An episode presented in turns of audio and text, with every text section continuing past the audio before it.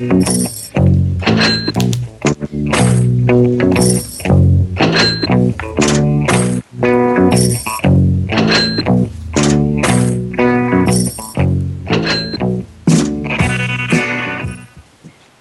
welcome everybody once again to Your Money and Your Mindset. I'm Lo Wai Tan, your host, and this week it is a bumper of a show. This is an amazing lady I'm going to be speaking to. As you can see, is with me. My special guest is Dorinda Hafner. And you're thinking, hmm, okay, who is Dorinda? Well, she is, first and foremost, I'll describe Dorinda as a remarkable human being first and foremost. so welcome, Dorinda. Thank you, thank you. All right. But also, uh, ah, just this bright, energetic, full of life character, and um, I'm, she's going to tell you her story, and she's going to tell you how she came to be here today. First of all, but then just some background. She's she's actually a lady who's gone through so many transformations and I find that these people are inspirational people because don't think you are stuck in a job that you don't like. Don't think that you uh, you are 45 and it stops for you because she is now a, uh, a civil celebrant. Before that, she's also a chef, an author of Honey, I Shrunk the Chef. Now that's important because good health is one component of your money and your mindset. It's, it's, it's a uh, ethos I subscribe to that you cannot make money while you're unhealthy, while you're eating rubbish, while you're putting crap in your body. So welcome to those people at Stick and Blog TV, Real Coaching Radio TV Network, Reciva Internet Radio, Radio Roku, New Media Radio TV, and our partner Stitcher. You're watching this on your phone. So this is a great show. Stay glued to your to your screens, folks. And of course, it's interactive. So if you want to ask questions, you can type in, you can Skype in, and uh, we'll just get Dorinda to talk about herself because you know this this person is authentic and. Uh, this is a person who honors her talents, and you have no idea the uh, the talents that she's got, and she's going to pull out some more in time to come. But the story is is that uh, she's going to be talking about how it's helped her to be where she is. I'm just readjusting the screen ever so slightly, or I'm just going to come in a bit more. Okay, so to start with, we know Dorinda Hafner is like busy lady a talented lady. But first of all, where did you come from and how did you get here? Let's hear about Dorinda.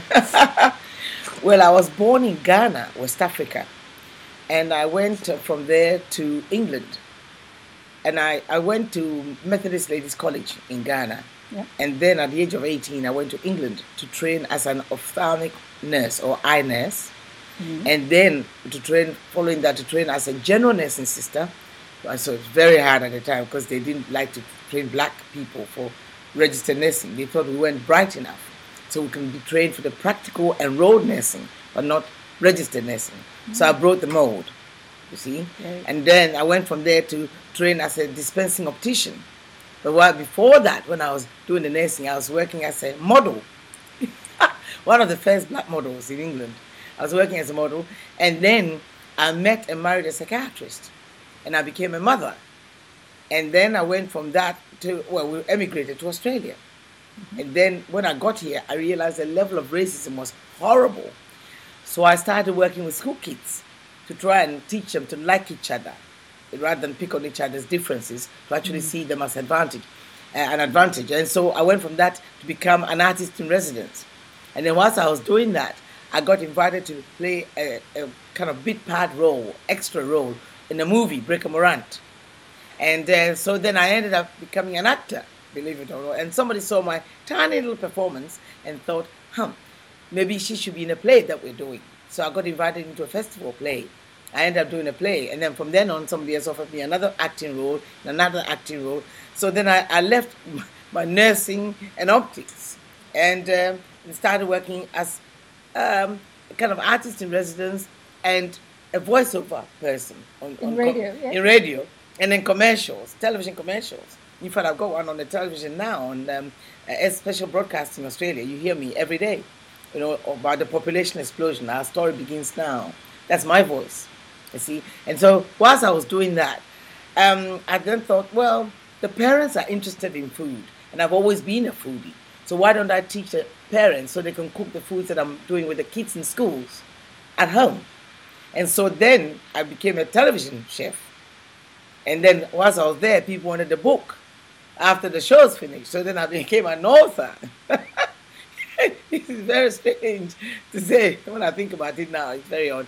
Um, then from there, as an author, I then became a public speaker because people then wanted to know how I got to be what I, who I was, and then and then I became a marriage celebrant because one of my godchildren asked if I could marry her, and I said, but I'm not qualified, and my daughter said, so why can't you qualify? And I said, I have no time to train, and two weeks later, she called me. She said, Are you sitting down, mom? I said, Sure. Why? She said, I got something to tell you that's going to shock you. I said, You're having a baby? And she said, No, no dream on. No, she said, I've paid for a course for you. I paid for it online and I paid for it for special coaching and I paid for it for you to go in. So either case you can't get out of it. And I don't want to lose my money, so go train as a married celebrant. So I went and trained. And at the time, I wanted to kill her. Where am I going to get the time? She said, You have three months to prepare. The course starts in three months, and you do it. And I must say, Laura, I have not regretted it. It's the best thing. I love that it. Before I wanted to kill her, now I kiss her. You know? but that's how I came to do all of those sort of things. And I still do school work. You know, I do a lot of charity work. I go to schools and work with school kids still.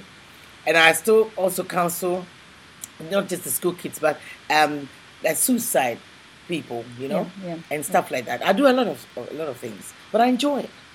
There are 24 hours in a day, so you got plenty to work with. Yeah, so this is like, uh, in, in a nutshell, you you've compressed, for some people, this is like several lifetimes. and you, you've sort of like taken everything and condensed it to, to, to be, you know, where you are now.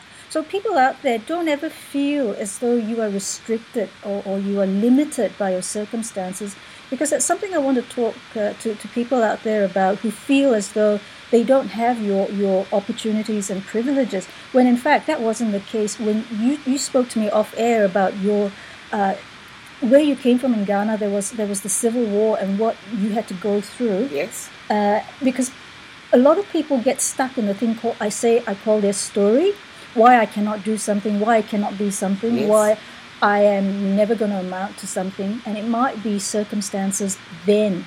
Now, I'm not sort of um, trivializing what happened to you people out there, but really, you, you want to spend a minute listening to Dorinda's story about her time growing up in Ghana during the Civil War and, and the experiences you had. Mm. So just share that with us? Yeah, yeah, sure, sure. I mean, I grew up in the, the 1950s, really, and at the time Ghana was struggling for independence as the first um, British colony, well, uh, occupied colony south of the Sahara to gain independence in 1957. And we had guerrillas coming, different factions of the Ghanaian community, backed different political parties. And so they were factionalizing and fighting. And your house got raided if the, the opposition thought you batted for the other side. And our house got raided. My mother had a maternity hospital and she uh, delivered babies and looked after mothers, antenatal care and postnatal care. And they raided our house in the night because they thought they were looking for my father, who wasn't there. He was in England at the time, and they they thought that my mother was delivering babies belonging to the opposition. And she said, "Well, look, I'm, I'm a midwife. I deliver all babies, and I look after all mothers. It didn't matter their political affiliation. I'm apolitical." But they didn't find the babies, and so they decided to use me as her eldest daughter, who was there at the time, as an example to her. And so I got, I've still got a depression in my skull where I got hit with the butt of a gun.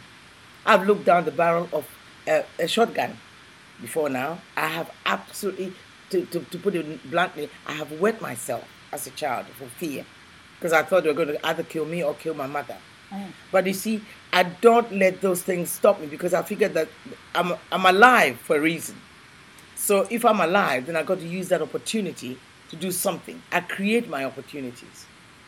Okay, some people will say, yeah, that's that's you know traumatic, and I just want you to share with us also the, the story you said about having to go out of your house in the morning and Oh. having to clean up. Um, what was that you had to clean up? Well, human remains, really, because you could hear in the middle of the night during the struggles. We used to put cotton wool in our ears and hold our ears so we didn't have to listen. You hear the thwack, thwack, thwack of a machete carving somebody. And in the morning, we had to go outside and use water and uh, brushes and buckets and to clean up human remains off the walls of the house. Now, my year five teacher was blown up by a grenade. We used to have safety and security drills every morning at school as junior primary.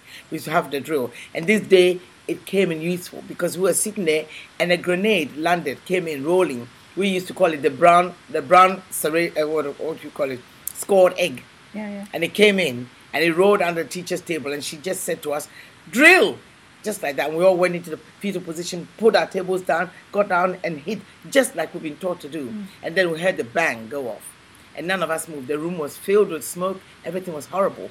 And then slowly, as the smoke and the horrible stench cleared, we looked up and that's an image that I kept in my head for well, well, I didn't have to keep it, stayed there, of my teacher's lungs slowly sliding down, bits of it, down the blackboard. Now, there was no uh, knowledge of post traumatic stress at the time, no psychologist to help us. They just told us to go home and get over it. Those are some of the images that I grew up with, you know. Mm. There were good ones, there were bad ones. But those were some of them. They were not nice. And it took me all this time to try and get rid of it. Okay, so you didn't say, this is what I saw, this is where I am, and this is where it will keep me. You said, I got to find a way to deal with this. Yes, I wrote a book. I wrote a book documenting some of that stuff. It's called I Was Never Here and This Never Happened. So, did you find that it was cathartic? It was journaling, and do you suggest to people who have had similarly um, traumatic experiences that this is this is one way of getting it out of your system? Yes, it was a catharsis. It took a long time to write. It took me about three years mm. to write because I will get to certain places in there, the most painful bits, and I'll get it will be a block, and I couldn't write.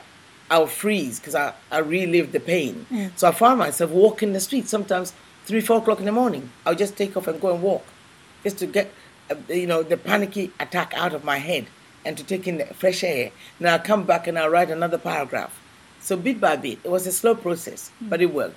You need to keep a journal. You need to write it down. You need to get it out of you, because when you speak it, somehow it seems to reduce the pain. Okay, speaking it is one thing, but not speaking it so often that you relive it again. No, again no, no, no, no, no. Yeah. No, you don't need to do that. You don't need to go over it over and over. You want to get it out. Once. One, just push it out there. Whether you talk about it to somebody or whether you write it down so other people can read it and share and know that they can do something good out of it. Don't let it hold you back. I look at those sorts of experiences as my toolkit of life. Those things prepared me for what was to come. So therefore, now I've gone through that, I'm stronger for it. And now I've got to go out there and conquer the world and do things that make me happy, that feed my soul. Okay, you you found that very early because in in Ghanaian culture you said it was matrilineal, so you had a very strong uh, woman, female figure in your family that showed you how to live your life, how, how to be, you know, to conduct yourself with integrity, with dignity, and to go for what you want and not apologize for it. no, that's true. Well, the Ashanti tribe is matrilineal, and the most important person in the family is the oldest woman alive. So you respect older people? They're correct. Yes. You have the respect for, for your heritage, the older generation, and who you are. You had a sense of self. Yeah. You didn't grow up feeling inferior. Mm. You needed to look in the mirror every day, you know, and say to yourself, hmm, nobody's got my DNA. I'm unique. I'm special. You know, and then use that to propel you into the day, each day. Okay, so whether we, what I call su- succeed or have a, you know, or come back from a, a, a setback is dependent on how we feel about ourselves. Now, I, I want you to share with, with the people here. It's, it's a little exercise you do with small kids, but it doesn't matter because I think it's applicable because there's all of us have a little five year old in us who, want, who wants unconditional love. Some of us even younger. even younger. Uh, and that is, you know, for people out there, this is this is an exercise you can do, and I guarantee it because um, the way Dorinda's described it to me, it works, and it works with kids. It, it saves them from self harm, suiciding, that sort of thing. So, can you just share with us what you, you get the little kids to do, which even grown ups can, can do? Well, I give them a little makeup mirror, boys and girls, a little like about um, three centimeter by two centimeter mirror, Yeah, little little one. one, you know, uh, oblong one, and it's a little weapon. I tell them this is a secret weapon that's just for you, for nobody else, and you hide it somewhere on your person. Take it with you wherever you go, and before you leave the house in the morning, you want to take your mirror, have a look at yourself in it, full on, and then profile yourself, then kiss yourself and say, Oh my, it's not fair on the rest of the world that they haven't got my DNA. I'm pretty unique, I'm special. And keep that with you because it's important that you realize that you are special, you are unique. There's nobody else on this planet like you or will have the, the pleasure or the honor of being you. So when you are going about your everyday life and things start getting on your nerves or things are getting to you, bring out your secret weapon, your mirror. Have a look at yourself and remind yourself who you are. Say, hello, why am I letting the external forces and these things hold me back? Why am I letting them get to me when I'm this unique? I'm special. Mm. All right. And that, it works because it reaffirms who you are. It reminds you that you have a purpose and that you're not there to be stopped by anything or anybody. Okay, you you very early on discovered your purpose, but it, it was an evolution, and this is what what I want to um, you to share with people out there who say, uh, let's say, in America they're still trying to recover from from the uh, economic global financial crisis. A lot of people have got their sense of identity taken away because they lost their jobs. So, and some of them maybe are still in the process of recovering and saying, how, how can I get back that sense? You know, I mean, what can I do? So, do you have any suggestions that you can share with people? Absolutely. See, I don't ever look at the glass as half full. Or, or you know, or half empty. I mean, Yeah, I don't yeah. see it as half full. You know, and what I say, I say is that we all can, you can talk, you can see, you can walk. These are two kits of life. You know, you can read, you can write. So there's no reason why you can't relaunch yourself. Sure, look, I'm not trivializing what people go through. We all go through some horrendous traumas, but the beautiful thing is that we still have ourselves. We're not dead. We're alive. We can go into a local library and use the, the resources there to relaunch ourselves, mm-hmm. to join a group, you know, a, a reading group, to go in there and learn new skills, to apply for a job on online, to go and talk to somebody on the radio. You can do that in a library. You can go. We, you can relaunch yourself with the talents that you have, which you have hitherto not seen as talent. You see, taking them for granted because you think, oh, walking is everybody can walk, everybody can see, Not everybody can walk. Well, well, most people Yeah. can walk, you know, and most people can see. Not everybody can see. Most people can hear. Most, but if you have any one of those things, you are ahead. And you know, the people who can't walk, they can still see. They can, you know, uh, a lot, a lot of them, most of them, they can still uh, maybe talk Yeah. and uh, they can hear. Some people can't see, but they can walk. We all have a positive something about us. And that's what I'm saying. Use that positive something to launch you onto your next one. Yes, what you've gone through is bad. Nobody is arguing about that. But don't let that restrict your growth. Use that as a reminder of the, the fact that you have to go on. Okay. You, you, when you speak to me, I sense that you've got this fire in your belly and there's this amazing energy that comes out. Did, did you basically harness all the negatives that happened in your life? I mean, you put yourself in a, in a very challenging situation. Okay, you're, you're, you're African, you go to, you go to the UK and these people, you know, for them, white is white, okay? I know. And, and you've put yourself in, in it's such a contrast. Did you do that deliberately so that you could get a sense of yourself and say, hey, this is what I have to process and what I'm up against, but my interpretation of the event is more important than anything else? Absolutely. Absolutely. You, you see, I don't see it as my problem.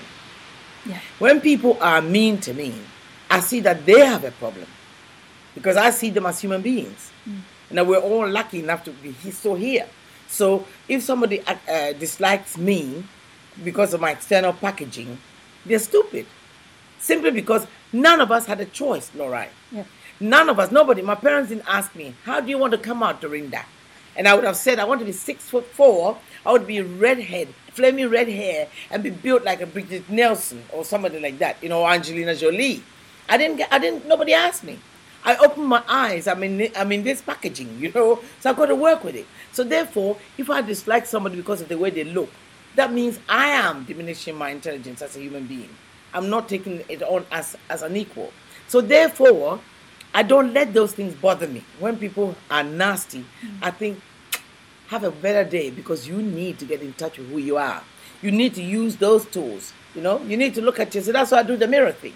Yeah. It's important to see that you're unique. You're different. Yeah, but the difference is good. It's not a bad thing. I give kids another skill. I say, look at your fingers. Look at them. They're all different, right? Now that's the representation of the human race. We're all different. Different looks, different heights, different shapes. But together, look what we do. We're strong. Apart, we're single. We're not quite as strong. And that's what I say. It's like it, it, it works also for using the skills and the natural abilities that you've got. Mm. Harness them all, as many of them as you can, and let them work for you. And one of the things that you have done is basically, uh, in terms of making yourself that better person. And this is something that I want to share with you people out here. What you see here is a hot lady. Okay? How very kind of you. Yes, but did you know that Dorinda lost 80 odd kilograms, which is 176 pounds? Okay, let it sink in 176 pounds, 80 odd kilos. And so, in, in that sense, you basically reinvented yourself from somebody who. Why, why did you eat? Why did you overeat? I ate as a protection. I ate because I didn't feel confident enough still. I thought people were getting at me, you know, and I thought if I were big, I'll be more intimidating mm. and, and more scary, and they would think twice before they mess with me. But then after a while, I got diabetes. I got high blood pressure. And I had knee joint problems. And I thought, why? Why am I actually killing myself? Why am I digging my grave with my teeth? And so if I got like that, those people have won who are mean to me. Yeah. So no, quite the contrary. I am going to grab life by the balls, so to speak. Okay. Pardon, pardon me for saying that, but not in a rude way, but you know, the harness of life. And I'm going to now use that to work for me. So I'm going to look after myself for change. I'm going to go on a healthy kick, not a diet, but I'm going to put together a menu for me, a menu involving food, exercise, personal training, self love. And I'm going to go that way and I'm going to get healthier. And I started this, uh, well, five years ago. I wanted it to be my 60th birthday to myself, present to myself. And I did it, and slowly, I didn't, it's not a race, a dash to the finish. It's a marathon mm. that I got to work at so that I can maintain it for the rest of my days. And so that's why I then slowly started working and working and working. And I lost and lost and lost. And after I got about halfway through my program, I went in for stomach banding. But it doesn't help you. It doesn't, I mean, it doesn't solve the problem. You have to do the work up here. Okay, so what, when you say up here in your head, what else did you do besides the gastric banding uh, and, and the, the, the new, um, I guess, habits in, in food, health, uh, and just generally looking after yourself? What was the internal work that you had to do? Well, I had to ask myself why I ate. And I knew that I ate partly because I like the taste of food. I just love food. I just do. And I ate because um, I felt like if I didn't eat it all today, there'll be none tomorrow. You ah. know? See? And I also ate to make myself big and I, to make myself feel better inside. And I thought, well, actually, why am I doing this? I am better. I am okay, you know? So I now need to portion control because there'll be always food tomorrow. If there's some there, I don't have to eat the whole packet of cookies today.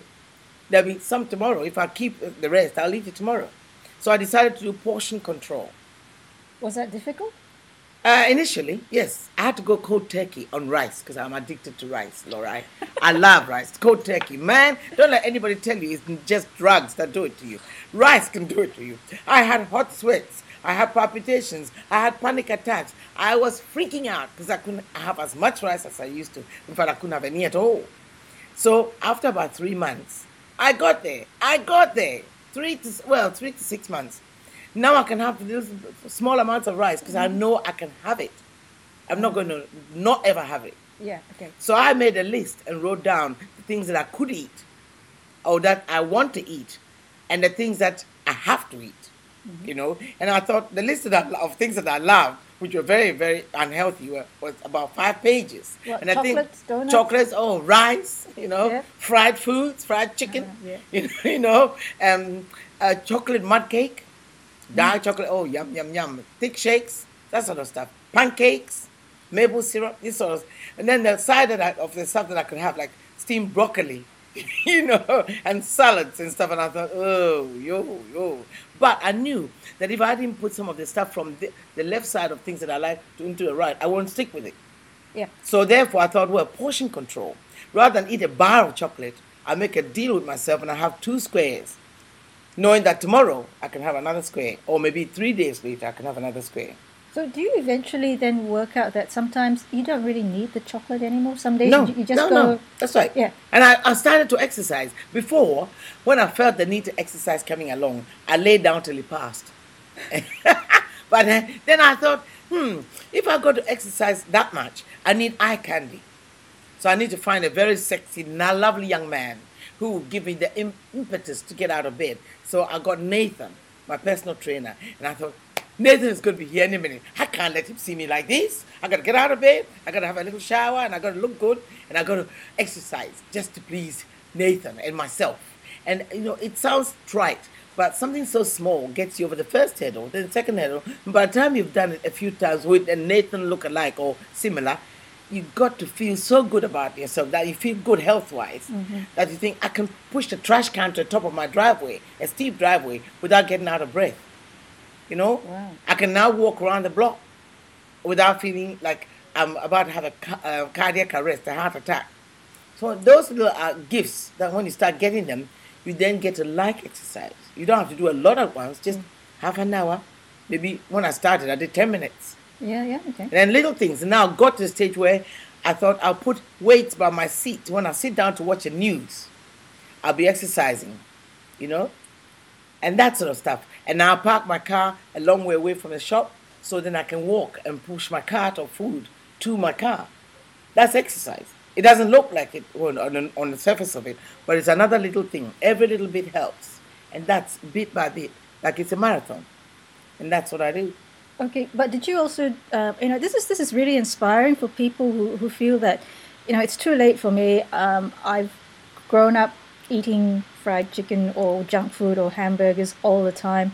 Um, there's no point in changing. You you have demonstrated that it, it is possible to change, and not only that, and because you're in the food business, you are always around food. Correct. Yeah, and uh, you, know, you know the saying that uh, you know you should never trust a skinny chef. well, I, I don't believe that because you've actually written a book where it says "Honey, I Shrunk the Chef." Can you just show us? Sure, sure, sure. It's it, it's it right here. This is it. Yeah, so just bring it up. And "Honey, I Shrunk the Chef" is, is coming out here in, in over Christmas, and uh, we- we'll just give you the details later how you can get that book. And it's Yes. about your journey as Yes. well, Yes. that you can eat well Yes. and not become uh, overweight. But I've taken regular recipes, regular foods, and written them in a healthy way for you. In that book, there is roast pork and crackling. Yum. Oh, yum! There's some quiche. There's um, uh, what what shall I say? Um, donuts. There are some um, yes, but the way I do it, see, I use soy flour and stuff like that, so it's protein. It's not. Oh, you see, protein flour. I use um, hazelnut flour. I use almond meal. That sort of stuff. So, and I use stevia, you know, natural sugar, not not um, the artificial, Aspartame, yeah, not yeah. aspartame. No, no. I use stevia. So I use things like that. And uh, you don't need to have that much. When I make uh, chocolate mousse, there's no egg in it. Really? Yes, I use some gelatin, you know, and I use very good quality chocolate, and I use um, stevia, and I have low fat um, milk uh, that you can buy, you know, like um, uh, the brands. You can get different brands. I use the Carnation low fat one. I chill it overnight. So when you do that and you beat it up, it looks frothy like cream. Ah. And then you can then put your melted chocolate and your gelatin in it, you know, fold it in and with your stevia, and that is chocolate mousse. It's that easy. And a healthier version of chocolate. And much, much healthier, you know? And so I have taken those regular things creme caramel and make it so that you eat it and you think, oh my goodness, that must be fattening, but it's not. So, so that's what I've given you. I've given you 88 recipes in that book, all of which, bar two, are 300 calories or less, with kilojoule and calorie breakdown for each one, and I've color coded it for you. So the green means you can eat all you like, and amber means you can eat but be gentle, be careful, and red means definitely no seconds and only periodically. Once you know? Yeah, yeah. So and it's about I, it's my journey. These are things that I eat myself, and they worked.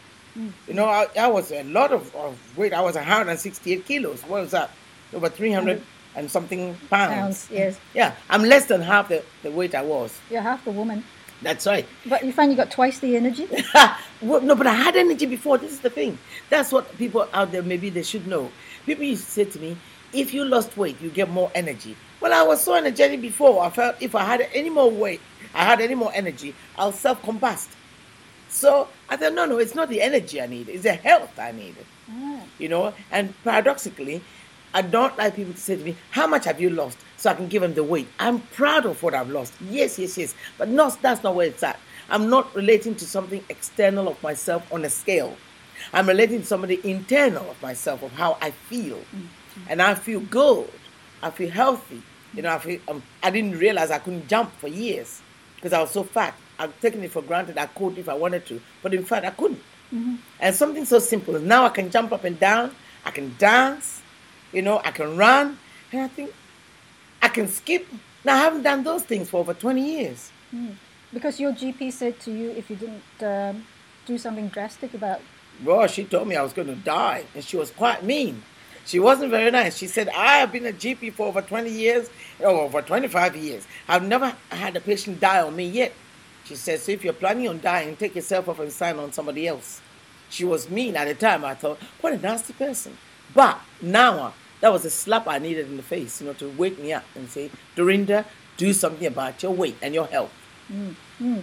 Oh wow! So okay, you people out there in Stickam, we're being featured on Stickam R- Radio TV. Oh, really? Oh, Hey, hello. so hello. Hi. this is Dorinda Hafner, who is just fascinating. She's just telling me a story about how she managed to lose 80 kilos, which is 176 pounds. Okay, and she's actually got a cookbook out, which is amazing in the sense that you can eat all the stuff that you think are naughty, but the way it's been, um, the recipes are, are put together, it's it's not. It, it's actually healthy for you, and you can actually eat that. And hey, folks, Christmas. Who wants to eat lettuce and, and, and carrots for Christmas? No, you eat well. Eat a good turkey or a little bit of pork. That's done my way because I roast With it differently. crackling. No crackling because I roast it very differently. Have a look at the book. It's on it's online. Oh yes, can you Yes. tell us on, on whereabouts they can find your book? It's uh, www.honeyishrunkthechef.com. Go there, you can get it.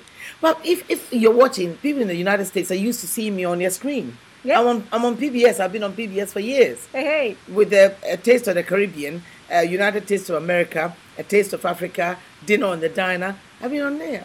but you don't recognize it because No. this is half the woman. I've shrunk. So yeah, th- It's me. It's me. It's America is Dorinda Hafner. She's shrunk.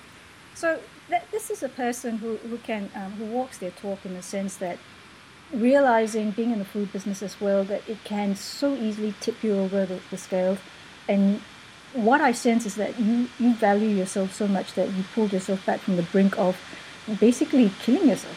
Correct. Absolutely. No other way of putting it. Yeah, but that means that you are at peace with yourself internally. Yes. Of every bit of you, uh, you know, the, the parts that people people are, are- have got this critical self talk in, in their head sometimes that just carries on and, and says, you know, you're not doing this right, or you're not pretty enough, you're not tall enough, whatever. So you have said, you know, to your inner critic, basically, shut up.